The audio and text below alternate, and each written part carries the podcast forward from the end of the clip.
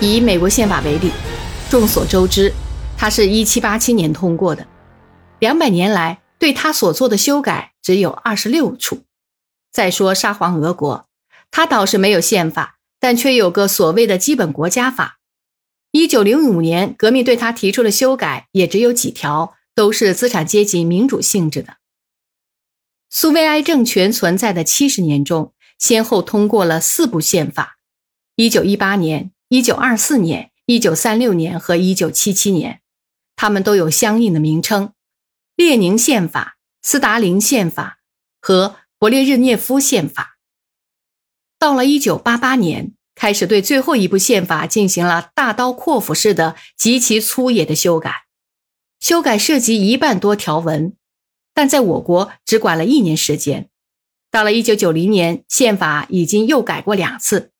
最初是为了引入总统制和一些新的国家机构，总统委员会、联邦院；后来又为了要废除联邦部长会议这个主要的国家执行机关和指挥机关，为了废除总统委员会，设立副总统职位等等。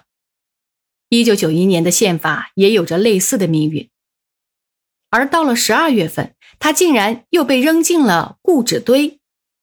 有一个并非不知名的人民代表。对这种对待国家根本大法的轻率态度，好有一比。他说：“我们对待宪法的态度，简直就像对待街头拉客的妓女；对待俄罗斯宪法的态度，就更是肆无忌惮和不知羞耻。起初是千方百计的操纵他，不久之后，对他简直就是肆意糟蹋。不过，一旦踏上欺诈和叛卖的道路，又怎能再停下来呢？”这种思维方式和行为方式竟逐渐演变成为标准。一九九七年十月，叶利钦当上了俄联邦总统，他把手放在宪法上宣誓要遵守俄国宪法和其他法律。可是后来又当着全国和全世界的面对宪法和法律横加践踏。在一九九三年，他炮轰议会，得按他的意志量身定做的宪法强加给社会。按集旧篇搞出来的草案立即交付全民公决，直到现在，人们还在争论，出来投票支持这部宪法的老百姓究竟占多大百分比。总之，严格的说，它究竟算不算通过？就连在斯大林时期，宪法草案的讨论也要搞几乎将近半年，结果还出现了两百万条左右的补充和修改意见。对一九七七年的宪法。全国人民也展开过热烈的讨论。我想，听众们已经得出结论：我对叶利钦一九九三年的宪法并没有什么好感，但我却属于那些不支持在改变我国基本法问题上过于草率的人，不能一出现问题就喊应该修改宪法。生活告诉我，自打一九八八年移动这个根本大法，就一发不可收拾了。后来，正如我在上面提到的那样，终于搞得宪法也没有了，国家也寿终正寝了。可是，想当年围绕着修改宪法和制定新选举法的事，有过多少争论啊！部长会议对这些事虽都没有参加，但我作为政治局委员，一份不落地阅读了所有的文件。出席会议时，也不能不就这样那样的问题发表意见。我不排除自己有些搞不懂的问题，乃至有些反驳意见提的匆忙草率，实在是对提案考虑的不够周全啊！我未能同了解情况的人交换意见所致。那么当时的立法工作又是如何进行的呢？我们收到文件的时间一般都在晚上，也就是第二天上午政治局开会之前。有时候不仅找不到时间跟人商量，就连看一遍的时间都没有。记得曾产生过许多疑问，有时甚至是痛苦的疑问。首先，我不太明白，干嘛要设这么个人民代表大会？总书记在党代表会议的报告中解释的含糊不清。他说，这个新设立的机构之所以必要，是因为它将强有力的、直接的表达社会意愿。我真想跟他开个玩笑，问问他是什么意愿。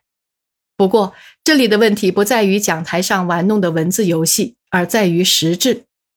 戈尔巴乔夫只是简单的把列宁关于代表大会是广泛的人民会议的思想来了个文字转换。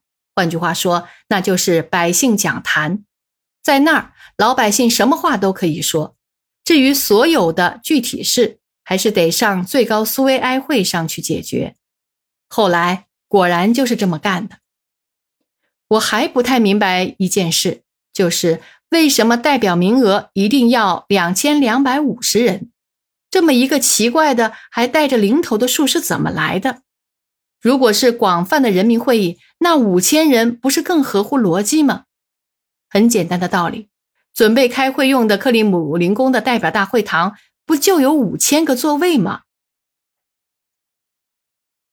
当第一届人民代表大会结束后，我发现事情竟搞得如此草率，开始认识到这么一个大喊大叫、七嘴八舌的政权机构破坏作用极大，便问卢基扬诺夫和雅科夫列夫，在国内搞这么个有组织的群众大会，是不是他们的主意呢？他们都面带羞涩地谢绝了这份首创专利的荣誉。那么，首创者究竟是谁呢？是戈尔巴乔夫吗？他可未必能够一个人就想出这么一个高招啊。那么，对于一个作为人民权力机构的代表大会，我是不是过于挑剔了？不过，话既然说到这儿，我要指出，这样的机构只是存在于苏联和俄联邦。而原苏联的其他加盟共和国却都理智的避免了建立这么一个伟大不掉、效率低下的机构的做法。不过，它可是国家的最高权力机构。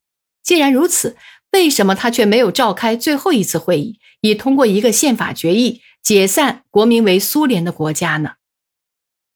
我虽对苏联和俄联邦人民代表大会存在的合理性抱怀疑态度。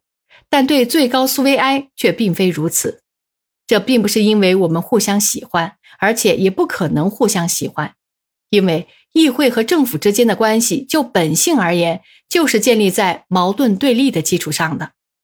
在我于一九九零年十月实际离开苏联部长会议主席这个岗位之前的一年半时间里，我同议会之间的交往相当密切，而那种状态。则既不算十分和谐，架吵的也不算厉害，这就是要看从哪个角度看了。不过在我看来，最高苏维埃和政府毕竟还能够互相尊重，他们也逐渐学会了如何在一起工作。虽说并不是总是那么轻松，但还算是找到了共同解决问题的办法。与此同时，我对最高苏维埃的代表们也有一些看法。就是他们把讨论和决定所有问题的权利都抓到自己手里，有立法问题，也有经济管理问题，经常把行政权，有时甚至是司法权都抓了过去。我就是搞不明白，为什么最高苏维埃要把苏共中央的那套组织机构以及各个部门、各个分支机构都几乎照单全收，完全照搬过来，而他们的责任却要交由各个委员会去承担。以前的工作不是远比党的机关干部做得更顺手吗？况且他们也远非具有专业知识的人呐。春天日益临近，选举定在一九八九年三月二十六号。选举法的修改同宪法一样，也是提交全国人民讨论，然后通过。代表候选人为争取选票而开展的斗争，搞得非同小可。但参选人的处境可是大不平等。照我来看，操弄出选举法来的那些人害怕了，他们害怕的正是他们奋斗了半天的东西，确切的说，就是民主。他们从立法上就规定了未来代表构成的两重性，其中的一部分当选者一千五百人必须通过按地区原则选举的荆棘丛生的道路，而另一部分。七百五十人则可以很轻易的、毫不费力的进入代表大会，因为这些人都是听命于当局的社会团体选出的。自然，所有这些组织，其中也包括各种文化艺术联合会，首先会把自己的领导人选出来。那些人几乎毫无例外的都成了代表。还有一件事，也很自然，那就是那些在地方上经过一阵阵拼死拼活的厮杀才战胜对手当上代表的人，自然也会相当敌视那些不费吹灰之力就当上代表的同行。我不敢说立刻就发现了这种体制的错误所在，我从来也不相信有的人保证。说是这样一来，社会团体就可以获得直接对政权机构施加影响的补充管道。这只不过是在一个不大体面的辩论中又抓到手的一个论据罢了。起初，我有点天真的认为，在没有多党制的情况下，这种社团代表制将会使得代表大会和最高苏维埃的议会代表构成变得更为多样，将扩大议会的社会基础。可是没过多久，我的天真就破灭了。早在拟定七百五十人名单的阶段，所遵循的原则就已经不十分民主了。其中，一百名来自有一千九百万党员的苏联共产党，一百名来自有两千六百万团员的共青团，还有一百名却来自几乎有两亿成员的工会，谁又愿意挺身而出解释一下这种不公平的代表制的原因呢？而且还出现了一种现象：同样一批选民竞选出了好几个代表，即以苏共中央委员为例，起初他们选举党的代表，后来又选举工会的代表，每个共产党员都是其中的什么成员，然后再是按居住地选取。同样情况也发生在科学院院士、作家、艺术家、保卫和平人士的身上。然而，新苏维埃国家的普通公民却只能有一次选举权，即按居住地投票。说到这儿，我不能不指出，所有的民主派都谴责所谓的“红色百人团”代表，也就是苏共代表团。这个代表团完全是按老规矩构成的，依我看，那是党的好原则。其中既有党委书记，也有作家、学者、工人、农民等。对选举进行过总结之后，立刻召开了政治局会议。会上，我们在评价选举结果的问题上，同总书记又发生了分歧。